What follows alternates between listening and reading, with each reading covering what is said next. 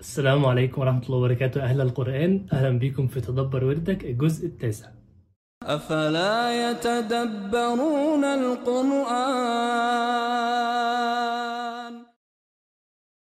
طيب أنا الفيديو ده أنا متحمس له جدا لأن الجزء التاسع معظمه في سورة الأعراف وسورة الأعراف أنا بحبها جدا لأن فيها قصص الأنبياء هتلاقي فيها قصة سيدنا نوح وسيدنا هود وقوم عاد وسيدنا صالح وقوم ثمود وسيدنا شعيب وقوم مدين وهتلاقي جزء كبير جدا قصة سيدنا موسى أكتر نبي ذكر في القرآن وربنا تكلم عنه في آيات كتير جدا جدا جدا في القرآن كله.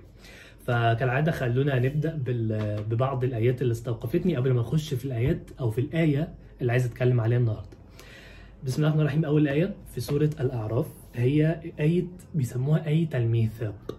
آية الميثاق هي آية رقم 172 الله عز وجل بيقول وإذ أخذ ربك من بني آدم من ظهورهم ذريتهم وأشهدهم على أنفسهم ألست بربكم؟ قالوا بلى شهدنا أي أن تقول يوم. أن تقولوا يوم القيامة إنا كنا عن ذلك إنا كنا عن هذا غافلين. والآية دي بتس- بتسمى آية الميثاق. كل البشر أجمعين قبل ما يبقى في دنيا كانوا على ظهر سيدنا آدم وكلهم شهدوا إن هو ده أنت ربنا وإن إحنا ملناش إله غيرك. فربنا أقام الحجة عليك. فاعرفوا إن الآية دي اسمها آية الميثاق ودي آية يعني معروفة وليها شأن في القرآن. بعديها في في الصفحة اللي قصادها على طول الآية رقم 179 الله عز وجل بيقول إيه؟ ولقد ذرأنا لجهنم كثيرا من الجن والإنس لهم قلوب لا يفقهون بها. الموضوع ده بالنسبة لي أنا شخصيا يعني بيكيفني جدا موضوع إن العقل في القلب الله عز وجل في كذا موضع في القرآن بيتكلم عن القلوب في 8 يعني كلمة القلب ومشتقاتها ذكرت في القرآن 148 مرة.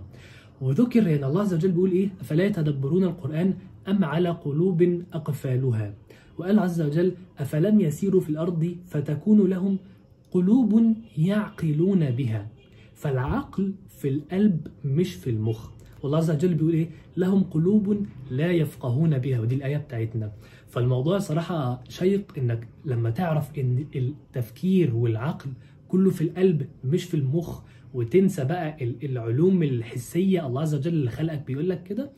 مش عايز أطول في الموضوع وهسيب لكم لينك بيتكلم عن الموضوع إن التفكير بيكون في القلب مش العقل. في فيديو كده صغير هحط لكم في الوصف تحت في في ال- في ال description على ال- الفيديو على اليوتيوب. في آخر سورة الأعراف لما توصل لآخرها هتلاقي فيه أول سجود تلاوة يمر عليك. معلومة سريعة كده سجود التلاوة بيتقال فيه إيه؟ سجد وجهي للذي خلقه وصوره وشق سمعه وبصره بحوله وقوته فتبارك الله أحسن الخالقين.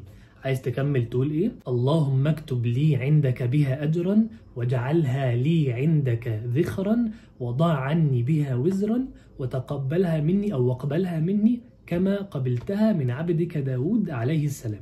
بعد كده هتخش في سورة الأنفال بالمناسبة هي أقصر سورة بقى من ضمن السور اللي فاتت دي كلها ويعني إيه أنفال؟ الأنفال الأنفال هم ال- الغنائم اللي كانت بتبقى في الغزوات علشان بداية ال... هتلاقي السورة دي كلها قتال وغزوة بدر والكلام ده كله. واسمحوا لي قبل ما أخش في الآية اللي أنا عايز أتكلم عليها النهاردة هسمعكم خاطرة ولد جميل اسمه أحمد بعتها لي من شوية قبل ما أصور الفيديو في أول آية خالص في بداية الجزء فاسمعوها وبعد كده نخش في الآية بتاعت النهاردة.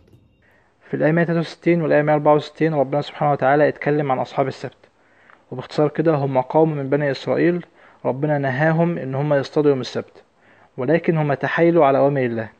وكانوا يوم الجمعة بيحطوا الشباك في البحر ويوم السبت الحيتان أو الأسماك يعني تمسك في الشباك ديت ويوم الحد بيشيلوا الشباك من البحر. طبعا ديت مخالفة لأوامر الله ومعصية. وكان في طائفة منهم بتحاول تنهاهم وتمنعهم عن المعصية دي. وفي طائفة تالتة بتقول لما تعظون قوما الله مهلكهم أو معذبهم عذابا شديدا. يعني بيحاولوا يحبطوا اللي بينهوا عن المنكر ده. لم 65 بقى ربنا سبحانه وتعالى أنزل عليهم العذاب وقال فلما نسوا ما ذكروا به أنجينا الذين ينهون عن السوء وأخذنا الذين ظلموا بعذاب بئيس بما كانوا يفسقون. يعني اللي نجم العذاب دوت اللي كان بينهى عن المعصية بس. أما اللي تم تعذيبه اللي كان بيعمل المعصية واللي ما كانش بيعمل المعصية ولكن ما نهاش عنها. يعني تساوي اللي بيعمل معصية يعني. ودوت دليل يدل على أهمية الأمر بالمعروف والنهي عن المنكر. الآية اللي عايز أتكلم عليها النهاردة هي آية رقم 17 في سورة الأنفال. الله عز وجل بيقول إيه؟ هو في سورة الأنفال بيتكلم عن معركة بدر. فالآية دي بتقول إيه؟ فلم تقتلوهم ولكن الله قتلهم. وما رميت إذ رميت ولكن الله رمى. وليبلي المؤمنين منه بلاء حسنا إن الله سميع عليم. ال- ال- الجملة اللي هي وما رميت إذ رميت ولكن الله رمى رمى الجملة دي أنا عايش بيها. تعالوا نفهم الأول إيه معنى الكلام ده. في غزوة بدر الرسول عليه الصلاة والسلام لما كانوا لما كانوا ما بيحاربوا بقى وربنا أنزل الملائكة يساعدوا المسلمين إن هم يحاربوا المشركين وكان الواحد قبل ما يعني ما يمد السيف علشان يقتل المشرك يلاقي المشرك بقى وقع لوحده بسبب إن الملائكة بتحارب معاهم. والرسول عليه الصلاة والسلام لما جه عمل عمل موقف كده أخد حصى أو أخد تراب من الأرض ورماها رماها على المشركين. فما بقي كافر منهم أو مشرك منهم إلا ودخل في عينيه الحصى ده وأذاهم. فربنا عز وجل بيقول له إيه؟ وما رميت يا محمد يعني إذ رميت لما أنت رميت مش أنت اللي رميت ولكن الله رمى. الآية دي إحنا ممكن نعيش بيها في إيه؟ نعيش بيها إن أنت أي حاجة فضل أو أو حاجة أنت بتقدر تعملها في حياتك أو حاجة أنجزتها أو نجاح ما تنسبش الفضل لنفسك. وما رميت إذ رميت ولكن الله رمى.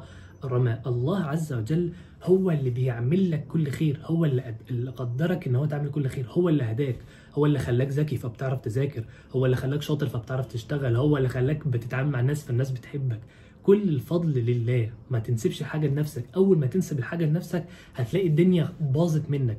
أنا حتى لما باجي بعمل الفيديوز أول ما بحس إن أنا إيه ده أنا جامد والناس بتتفرج عليا بلاقي الدنيا اتخسفت بيا ودخلت في حالة تانية خالص. لأ الفضل كله بيرجع لربنا والفضل كله لله عز وجل. ما تنسبش الفضل لا ليك ولا ولا لحد. آه اشكر الناس ومن لم يشكر الناس لم يشكر الله ولكن خليك مستشعر ان الفضل كله بيد الله عز وجل. لما تخش امتحان وتحل حلو أنا حليت جامد عشان أنا ذاكرت. لا عشان ربنا وفقك. لما ربنا يهديك إيه ده الحمد لله أنا اتهديت آه، ربنا يعني أنا خلاص بقيت جامد وهديت نفسي وبقيت آه، آه، بقيت بصلي وبقيت بعمل الكلام ده. ده حتى الشكر اللي إحنا بنشكره لربنا ده من ربنا. يعني ربنا هو اللي هداني فشكرته على النعمة اللي هو ادهاني. فكل حاجة منه. أنا ما عملتش أي حاجة. كل حاجة هو ال... هو اللي ادهاني عز وجل. فعايزك بعد كده لما حد يجي يقول لك إيه ده أنت إزاي جامد كده؟ أو أنت اللي بتعمله ده عظيم أو إن أنت حاجة كبيرة قوي تسترجع. وما رميت إذ رميت ولكن الله رمى. بس كده أنا انتهيت من الفيديو بتاع النهارده. أتمنى لو فاتكم وعجبكم وشايفين هو ممكن يعجب الناس تنشروه بين الناس. ما تنساش تتابعني على القناة بتاعتي على اليوتيوب تعملي subscribe أو تتابعني على الإنستجرام أو على فيسبوك وأشوفكم إن شاء الله بكرة في الجزء العاشر. والسلام عليكم ورحمة الله وبركاته. فلم تقتلوهم ولكن الله قتلهم. وما رميت إذ رميت ولكن الله رمى. وليبلي المؤمنين منه بلاء حسنا إن الله سميع عليم